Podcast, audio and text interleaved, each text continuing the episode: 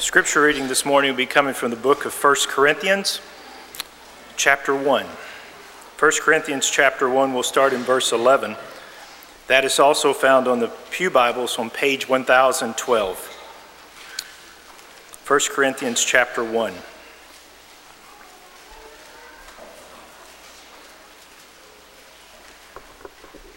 For it has been declared to me concerning you, my brethren, by those of Chloe's household, that there are contentions among you. Now I say this, that each of you says, I am of Paul, or I am of Apollos, or I am of Cephas, or I am of Christ. Is Christ divided? Was Paul crucified for you? Or were you baptized in the name of Paul?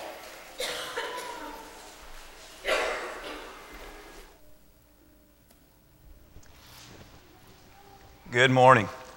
It is good to see each of you. If you're a guest this morning, again, we welcome you. It encourages us that you're here, and we want to be an encouragement to you. We've been really encouraged this past week, last Sunday, as we gathered funds to send to our brothers and sisters in Sudan who are literally starving uh, as a congregation, we collected over $47,000. And another individual, uh, just a few miles from us, anonymous individual, heard of it and said, I want to help in that good work. And he sent us a check for $10,000 this week. And then others have also heard about it from outside the congregation and given. And, and uh, I'm just kind of pulling a rough number now, so don't hold me to it, but somewhere probably around $55,000, $60,000 uh, at least has been given. And all the glory to God. And we look forward to telling you over the next few weeks and months of the good good that has been accomplished in the lives of our brothers and sisters there. And I want to encourage you to continue to pray. Also, it was a wonderful weekend this weekend with a single mom's car care clinic. Uh, we're thankful for each of the mothers that came and allowing us to share in their life, and we're thankful for each that worked. That was most of the day yesterday, from first thing in the morning to late in the afternoon, and about 24, I believe it was, uh, ladies were helped, and it was a lot of work. If we go back a slide, I can show you there that, that at the top, uh, the, the ladies had manicures, and of course, they loved that. To the right, you see the, some of our men underneath the car that's on the rack, oil was changed, and if there was anything that needed to be suggested for the safety of the car or the care of it, that was told. The bottom right there, you see that there was a crew washing the cars and even detailing the cars. And to the left, you see that uh, the kids were being taken care of and loved it. One single mom told me, she said, You know, we ended up not leaving after our car was ready because my children were enjoying being here so much, we just hung out a while. What a blessing. What a blessing. I don't know if the ones taking care of the kids enjoy that, but what a blessing. What a blessing. And on the next slide, you see uh, how hard some of the guys were working. I want you especially notice there on the left, Ben Reed comes in. And he literally doesn't just help with cleaning the cars, but he helps with cosmetic repairs on the car. And so the car looks like what would be detailed at a car lot. And it really is amazing. We're thankful we can do that good, and we're thankful that it impresses uh, these families, and we're thankful that they can give the glory to God and say, There's some people that love me, and we're able to express to them that God loves them. One expressed that they wanted to learn more of the scriptures and be praying about that. And we just look forward to ways uh, that we can get involved in other people's lives and give God the glory something real important this afternoon that you need to know about, and that is that our youth building, just across the parking lot, the 2030 address, our youth building is going to have an open house. Listen, if you have kids, 6 through 12, that's part of that, and you've never gone into that building, you owe it to yourself to go there. Number one, I assure you, beyond any shadow of a doubt, you're going to walk away and you're going to say, That was unbelievable. So ultimately, what I'm saying, if you're a member of this congregation and you don't know about that tool over there, why do we have it? Facilitate spiritual growth. You say, how can a building facilitate spiritual growth? Go over there between four and six this afternoon and come back tonight and say, he was telling the truth. It is amazing how that building has been designed to facilitate spiritual growth. Please go between four and six and see what's been done there. We appreciate Brother Albert England and Laura uh, Jenkins for the hours upon hours of their design and their work, and so many others that have helped. If you have children coming up, uh, they're younger than sixth grade, but they're coming up. Uh, even if they're three and four years old, please go by and see that. We look forward to that time just to show you the good things that God is doing there. And then, by way of introduction, finally, let me remind any of you, ladies especially, it can be men, but some of you scrapbookers, I don't know what that little gadget's called that you lay things down and you slide it across and it cuts things out, but we have a lot of cutting out to do from 4 to 6 today in the lower fellowship hall to get ready for our stateside mission trip as we are going to label our Bibles for a chain reference guide. And so some of you have been contacted, you know about it, but if you haven't been contacted, you're needed. If you have that little dude, bring him, okay? And, uh, and if you have one that can be borrowed, bring it. And if you don't have one, there's been about a dozen already gathered up. Come and be in the lower fellowship hall. And there really is a lot of tedious work that needs to be done. And uh, you know how it is many hands make light work. If one or two people had to do this, it would be weeks to take care of all this. And so please help us out in that if you can. C.S. Lewis in the Screwtape Letters, the senior demon is explaining to Wormwood, his young nephew, about how they were going to work against Christianity. And it was interesting that one of the things that he said that they were going to do is not work on what you think of major sins.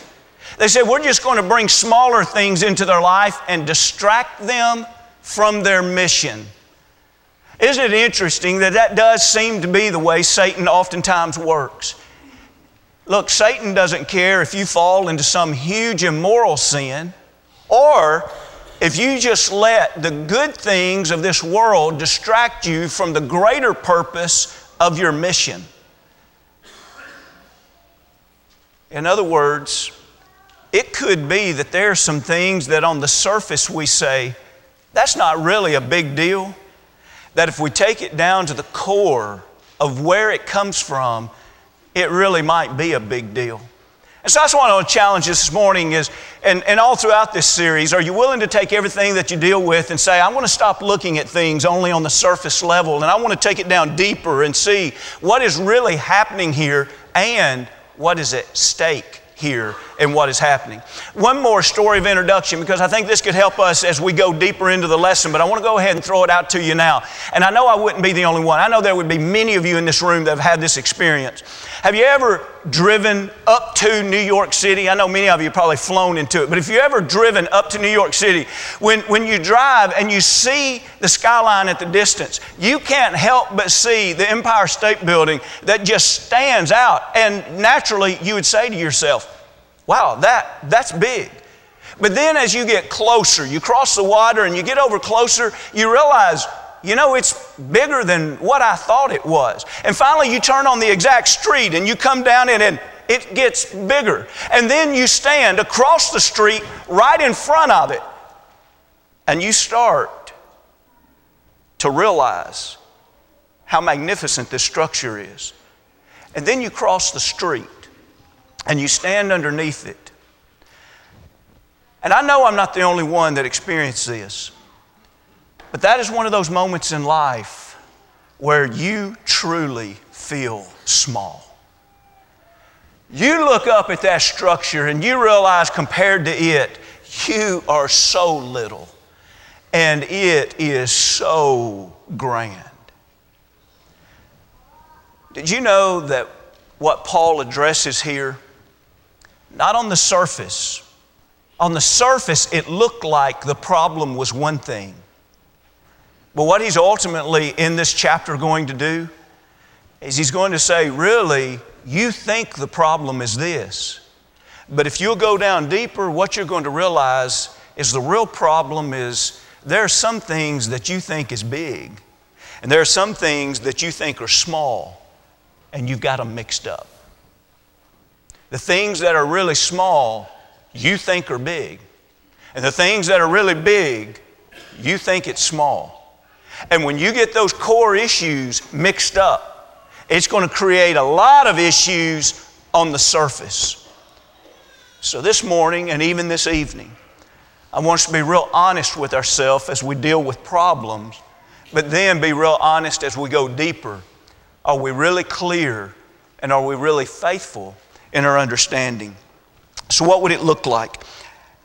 I hope you have your Bible open and, and look with me there. In 1 Corinthians, the text has been read. But what I want you to do, and, and surely you paid attention to the text that was read, and he was bringing up a problem. But what I want you to do is go back with me now, one verse back, and we're going to read verse 10. And I believe verse 10 is the launching point that everything in the first chapter goes back to it, everything in the second chapter goes back to it, everything in the third chapter goes back to it, and I believe probably everything in the fourth chapter goes back to verse 10 in some way. And, and so, what he does here is before he addresses the problem, he lays out a standard. In other words, he's saying, This is, this is how it ought to be. Now let's address the problem that you're not living up to this. And so here, here's the standard. Let's read first chapter and verse 10, 1 Corinthians. Now I plead with you, brethren, by the name of our Lord Jesus Christ, that you all speak the same thing, and that there's no divisions among you, but that you be perfectly joined together in the same mind and in the same judgment. Now, notice how strong this is. I plead with you. And then to make sure that he doesn't confuse the fact that because he's pleading, he's saying, it's just me. He says, Oh, by the way, I'm pleading, but I'm pleading in the name of Jesus. In other words, this is authoritative of what I'm asking of you. It's from God. Well, what is it that he's pleading? He says, There needs to be this unity. When you speak, all of you need to speak the same thing. There just shouldn't be divisions among you. Well, how are we going to do that? He says you have to have the same mind. Whose mind are we going to have? Is everybody in the Mount Juliet congregation going to share your mind? No. You put a thousand of us together, you're going to have about a thousand opinions. So, how are we going to move together and speak the same thing and not have divisions? We're talking about something deep. We're talking about something challenging. And he says the way you're going to do it is share the mind of Christ. If I move and submit toward Christ and you move toward and submit to Christ, now we're on the same page. If I speak the word of Christ and you speak the word of Christ, we speak the same thing. If I stand on the side of Christ and you stand on the side of Christ, we're not divided. And so, in that, we have the same mind. But notice, there are a lot of things that are not of doctrine they're of opinion, that still would divide us. And so, what are we going to do? How are we going to be of the same judgment? Just like under doctrine, we would unite under Christ, in judgment, we have to unite under our eldership. I don't know any other way to do that. Hebrews, the 13th chapter, and verse 17, he tells us to obey those who have the rule over us.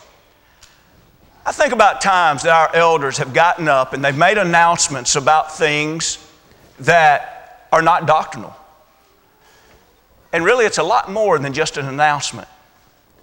What they're doing is saying, We've made a decision.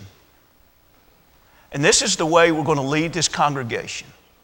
Even though it's not an area of doctrine, this is the way we're going to do it at Mount Juliet. You have a choice at that moment. Are you going to share in the same judgment, even though personally you might have a different opinion? Are you going to share in the same judgment? And if so, if the person next to you shares in the same judgment and the person to the other side, in the front and the rear of you, you'll all be of the same judgment. Even though personally you might have a different opinion about that particular thing. Well, I just don't know if we should go to two services. Well, in the big picture, it really doesn't matter. If the decision has been made, we'll go to two services if that's the way the elders lead. Now, fortunately, we don't have elders that lead with an iron fist and are not willing to listen and for you to be heard. And so that's what's beautiful is that it's not a, an iron fist dictatorship, but it is the reality that out of all the ways this book could have begun. Now, think about it.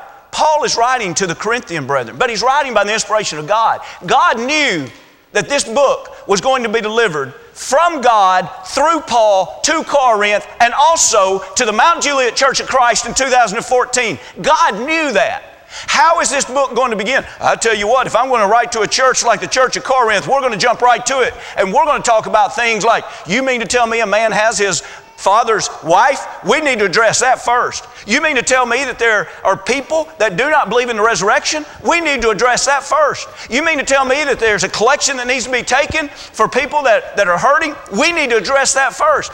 Isn't it interesting And I do not think it was without fault that the first thing he addresses, the first thing he addresses, and really touches on it for four chapters, is Are you going to stand united? Or are you going to be divided? Are you going to leave Christ and divide? Or even if you stay with Christ, are you going to divide over opinions? I think about one time that our elders got up and spoke to us as a congregation and asked something of us. And I was standing out in the foyer, and just before service was over, one of our guests was leaving. And he came by and he shook my hand and he said, I love to see a united congregation. It's wonderful to see a congregation that respects our elders. He said, I've been a part of a church before that if that announcement was made, people the next week would do things different just to show that they were against them. Brethren, that's not something new in 2014. That's something that God is dealing with in the first century. And so we look at this and we say, whew, I want to be of the same mind of Christ. I want to be of the same judgment with each other. And isn't that beautiful and isn't it easy? Yes, it's beautiful, and no, it's not easy. As a matter of fact, read the very next line in verse 11. For it has been declared to me. Now, pause there. Remember how Paul's writing this? Number one, he spent 18 months with them. He knows them. So he can write some things because he knows them. Also, Chloe's household came and told him things. So he can write some things because they've told him. Also, Chloe's house apparently delivered a letter, and he's able to read the letter where they ask questions. And so some things he writes answering their questions. And so here's what he declares For it has been declared to me concerning you, my brethren, he still calls them brethren, that those of Chloe's household, that there are contentions among you. You say, You're telling me out of all the problems they had, he's going to start with contentions? He's not going to deal with sexual immorality? He's not going to deal with people believing in a doctrine that there's no resurrection? Yeah. He's going to begin with contentions because the root of this contention is very deep. What, what is going to be the dividing factor that he immediately addresses? Look in verse 12. Now I say this that each of you says, I'm a Paul, I'm of Apollos, I'm of Cephas, or I'm of Christ. Those sound like great men. They were great men. Why would they be dividing behind great men? Scripture doesn't tell us all the reasons why they were dividing around them, but you can imagine what some of the pull would have been. Some of them in Corinth would have been converted by Paul because he's the one that came in and established the church. Hey, I'm going to stay with Paul because he's the one that, that taught me the gospel. And somebody else says, I tell you what, I heard Apollos come through. The Bible never says about any other man that he was eloquent in speech and mighty in Scripture. Apollos would have been an amazing preacher to listen to. And then Peter. Why would people line up with Peter? Peter was a close friend of Jesus. He literally walked with him. Peter was an apostle that was listed first every time the apostles are listed. He was the natural leader of the group. Peter was the one who stood up and preached. We have his sermon recorded on the day of Pentecost. Peter made a huge impact upon first century Christianity, and some said, I'm going to line up with Peter. And what's interesting is you might read the fourth one and say, Well, that's the way they ought to do it. Is that a compliment when he says, and some say I'm of Christ? Or is that part of the problem? Have you seen people that say they are of Christ, but the reality is they are still a fraction, they are a divide of? It happens all the time. Are we really following Christ? Or have we divided and started following men? Have we started following preachers? And when we have a doubt about something, as long as we can hear some preacher say it's true, we're going to line up with them because I'm of fill in the blank. That is a dangerous way to live your faith. And somebody else says, Well, I tell you what, the church I'm a part of is the church that belongs to Christ. So anytime I have any doubt, I just ask, What does the church of Christ believe about that? Now you've become a division of Christ. You have turned the Lord's church into a denomination. You know what the Lord's church believes about every topic? If it's truly the Lord's church, it believes everything that the Lord says, nothing more, nothing less. You don't have to go and ask as if it's a denomination. Follow the Word of God. And so we have divisions here.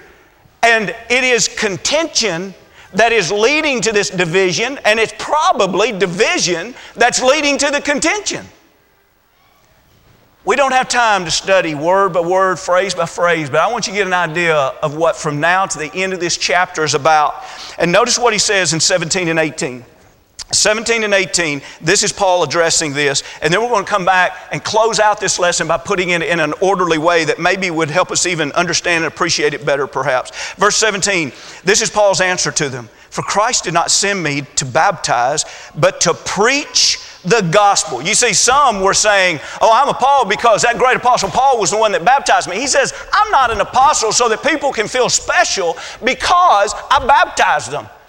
He said, My task is to go and preach the what? Gospel. Do you remember over the past few weeks how we talked about how important the gospel is? The kerygma of the gospel. The kerygma is the gospel. It is the death, the burial, and the resurrection of Jesus. Everything that we are.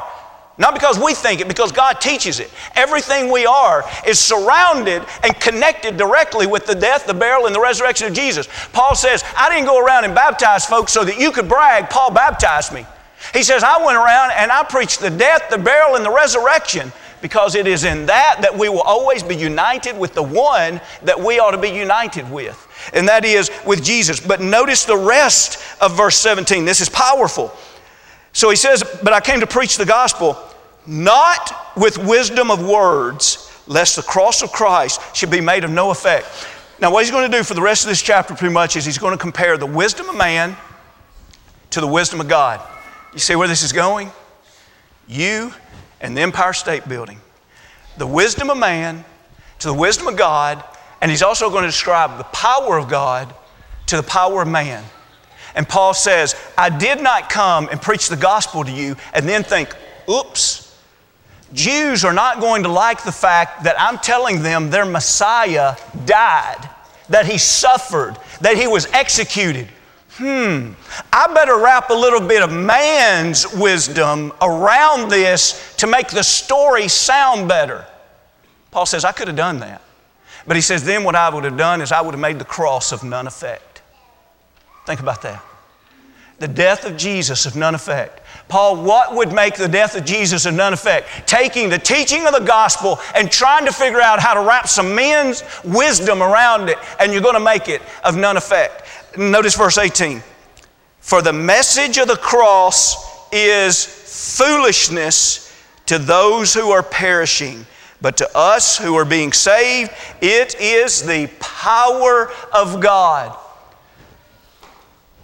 Who would be lost? who would spiritually and eternally perish. Those that look at the cross and say, That's not for me. Jesus Christ is not for me. Oh, I believe in God. I just believe that there are many ways to the Father. Oh, I, I believe in God, but I don't believe in a crucified God. And on and on, men's philosophy flows. And he says, for those individuals, it's perishing. But what about for those who are saved? The only way we will be saved is by the power of the gospel the death, the burial, and the resurrection. And notice this it's that same power that empowers us today. I want you to hold your finger here, and I've put this off for a couple weeks, and I'm going to quit putting it off. Look, if you will, in Ephesians, the first chapter. I want you to see something really awesome here. And this is where Paul says a prayer. And, and as we see the power of the resurrection, what Paul wanted us to understand is that that same God that had the power to resurrect Jesus is the same God who has the same power, not only to resurrect you, but that power to work in your life. That's huge. That's huge. The power to resurrect Jesus can work in your life right now. He's saying a prayer in Ephesians, the first chapter, verse 15 and 16. He tells them that he's praying. In 17, he wants them to have, notice this, that the God of our Lord Jesus Christ, this is prayer for them, the Father of glory, that may give to you the spirit of wisdom and the revelation, the knowledge of Him. Isn't that what we're studying about right now? In other words, what if you start thinking your wisdom is greater than God's wisdom? And he says, That's not my prayer for you. My prayer for you is that you'll always rely upon the wisdom of God and that you'll rely upon the knowledge of God. Now, let's continue reading. The eyes of your understanding being enlightened, that you may know what is the hope of his calling, that what are the riches of the glory of his inheritance of his saints. And notice this in 1920. And what is the exceeding greatness exceeding greatness of his power toward us who believe according to the working of his mighty power, which he worked in Christ when he raised him from the dead and seated him at his right hand in the heavenly places. Do you realize that in 19, Paul's prayer was, I want you to have the exceeding great power of God. Paul, tell us what do you mean by that? He says, I'm talking about the same power that resurrected Jesus from the grave. I want you to have that in your life. Brethren, that's what the gospel can do. When we live our life and say the wisdom of God is so much greater than the wisdom of man, the power of God is so much greater than power of man, we have opened ourselves up, he says in 18, not only to salvation, but to power of God in our life. And what a beautiful fact that is. But look in 21, verse 21. We're back now at uh, 1 Corinthians, first chapter. Look at 21. For since in the wisdom of God, the world through wisdom did not know God it pleased God through the foolishness of the message preached to save those who believe. So God sent Jesus to this earth. Man saw the wisdom of God lived out. And because some men tried to look at Jesus through the wisdom of men, remember when Paul preached at Athens? Those were philosophers that listened to that and they heard the wisdom of God preached, but they put it in their mind and tried to understand it with the wisdom of men, and very few of them responded. And so he says, You, in your wisdom, can deduce that the wisdom of God is nothing.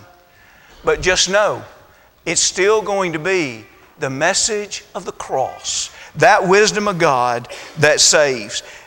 Call it foolishness, is what he's referring to in 21.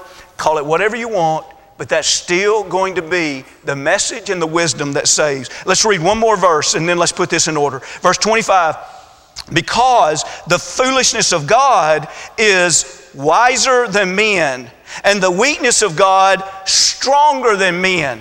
And what Paul does is he reaches out here and says, I want to try to give you an illustration. And I don't even really know if this illustration could actually be proven to be be true in the exactness of it as much as Paul's saying, I'm grasping here. And I think you'll see what I mean by that. But he says, I want you to get together all of the wisdom that you could ever get together on this earth. So you say, we're going to pick a hundred of the wisest people on this earth, and we're going to pull them, and we're going to discuss matters, and we are going to create the greatest wisdom that the human race has to offer. And we're going to put it on a scale. Okay? And so we put the greatest wisdom that the human race has to offer, and it would be like one sheet of paper high. It'd be so, so low, you'd say, Is there anything there? I thought we were going to put this on a scale. Where is it? And then beside that, say, Let's put the wisdom of God. And we put the wisdom of God, and it would be like standing underneath the Empire State Building. I, I, can't, I, can't, see the top. You mean to tell me the wisdom of God compared to the wisdom of man? But he even takes a step further to try to show it. He says, No, if you want to make a comparison like that, you'd put the wisdom of man and then pick out whatever you would think is the foolishness of God, and it still is that much. The best that man has to offer and the least that God has to offer is still such a difference you can't compare them. And he does the same thing with power. That verse we just read, he does the same thing with power. He says, You get the 100 of the most powerful men on the earth, powerful women. They have influence, they have money, they have the ability to push buttons that could release nuclear weapons. They have the ability through their popularity to sway crowds. Put all of the, of, of the hundreds of most powerful people on this earth together and let's measure their power. Oh, it's about the height of a sheet of paper. Now let's get the weakness of God get the weakness of God and let's measure it against the power of man. And the weakness of God would be like the Empire State Building. You can't see the top of it, and it would compare. Now, wait a minute. We must have lost our focus. That's not what we're studying today, right? We're studying about contention and division. Paul must, he must have some ADD or something. Why, why all of a sudden are we talking about man's wisdom versus God's wisdom, man's power versus God's power, if the topic is contention, and division. Do you remember this next slide? And hopefully you won't get tired of it because we may see this from time to time. Do you remember when I showed you the pyramid of life? And if you look over to the left side, it may help you to remember that. The very core of our being is what we believe. And then what we believe develops our values and our convictions. They stem from what we believe. And then the top level of the pyramid is our behavior and our action. And so we can see that. And oftentimes we make a terrible mistake when we're dealing with problems, and all we try to do is deal with solutions to the top layer. And it just doesn't work that way for healthy resolutions. So, in other words, if you knew that there were contentions going on in a congregation, would your thought be, I tell you what, we need to do is we need to address people to teach them how to be peacemakers. We need to teach them how to forgive each other. We need to teach them how to sit down and do healthy resolution. Look, there may be a place for some of that, but isn't it interesting? Paul doesn't do that here. He says, Yes, top line, you have a serious problem with contention. Now look at the very bottom line. He says, This is the problem you have. You're taking man's wisdom and you're treating it supreme or superior even to God's wisdom. Now, if you're going to put God's wisdom or man's wisdom supreme to God's wisdom, look at the next line up from the bottom. What that's going to do is it's going to distract you because you're going to begin following men. It may be following your own wisdom. You may look around and say, I wonder what Paul would say. I wonder what Apollos would say. I wonder what Peter would say. You start following all these other men. Well, what's that going to do? As you come up to your value system, you're going to accept the idea we can have different minds, we can have different judgments. We're not all going to agree on things. Doesn't that sound familiar to our society today? Oh, yeah, we can never agree on it. Well, depends, it depends how great you think God is or how great you think you are. And then what's that going to do? Well, if we follow this, it's going to lead to perishing. These are all the verses we've just read. It's going to lead to perishing, and it's going to be perishing without power. And then what's that going to do? Verse 17, that's going to say that the cross has no effect in your life. The cross has effect, but it doesn't affect your life. In other words, you can walk up to Jesus Christ and say, You shouldn't have died on the cross. It means nothing to me. Now, what's that going to cause? It's going to cause strife, it's going to cause divisions, it's going to cause contentions. There are literally divisions where Paul says, The problem isn't just the strife. The problem is the way you view God, His wisdom, and His power. Next slide is just the opposite. If you look at the top, what's the very top? We see a group that's unified and they enjoy peace with each other. I believe we enjoy that as a congregation, but you and I need to realize that does not mean that it will continue to exist unless in the very core. It's not just, oh, we need to work and make sure that we're all unified. Let's work on being peacemakers. It is good to work on being peacemakers, but keep in mind, there is a much greater depth of a congregation that is truly unified in the way God wants it to be. Look at the bottom line. It is those that says God's word is supreme. God's word reigns in my life. Whatever God says, I'm standing up against the Empire State Building, I'm looking at God, His way is going to lead my life. And so, because of that, we believe the gospel. It may sound weird to have a Savior that died on a cross. Why did He have to die on the cross? I don't know exactly why He had to die on the cross. Is He resurrected? I believe with all of my heart that He's resurrected. Someone says, That's strange to me. Look, it may be foolishness to you, but it is wisdom to me. It may be weak and of no effect to you, but it is strong and everything to me. And every one of us that are united, that's what it means to us. And so we have a value system. And that value system is we share the same beliefs as others. And because of that, we're saved. We have power. The cross has effect in our life. And the very next line are things that we see. It's in the visible. And so people see there are no contentions there, there's no divisions there. They have the same mind, unity, and peace. What a beautiful beautiful lesson for us to learn. So, kingdom living isn't perfect living. It doesn't mean that we're going to see everything the same and that we're going to be able to just think naturally all the same. Kingdom living is being able to see how are we going to deal with these problems. Let's go back to the root of our existence. Let's go back to God. If we lean upon God's wisdom and God's power, we can have that. I think about several years ago in San Francisco, Manasseh had a, Mensa had a, um, a, a, convention. And, you know, that's the folks that score 140 higher in IQ. And so they sat at a table and they noticed that, that the, the salt, pepper, uh, the salt shaker had pepper to come out, and the pepper shaker had salt to come out. And um, they saw, you know, written on the top of the cap with salt and pepper, so they realized there's a mistake here in this. And so they began to brainstorm if we're some of the brightest people in the world, we ought to be able to figure out a way with just what we have at this table, how we could exchange the salt out of this container and put it in this container, and the pepper out of this one, put it in that one.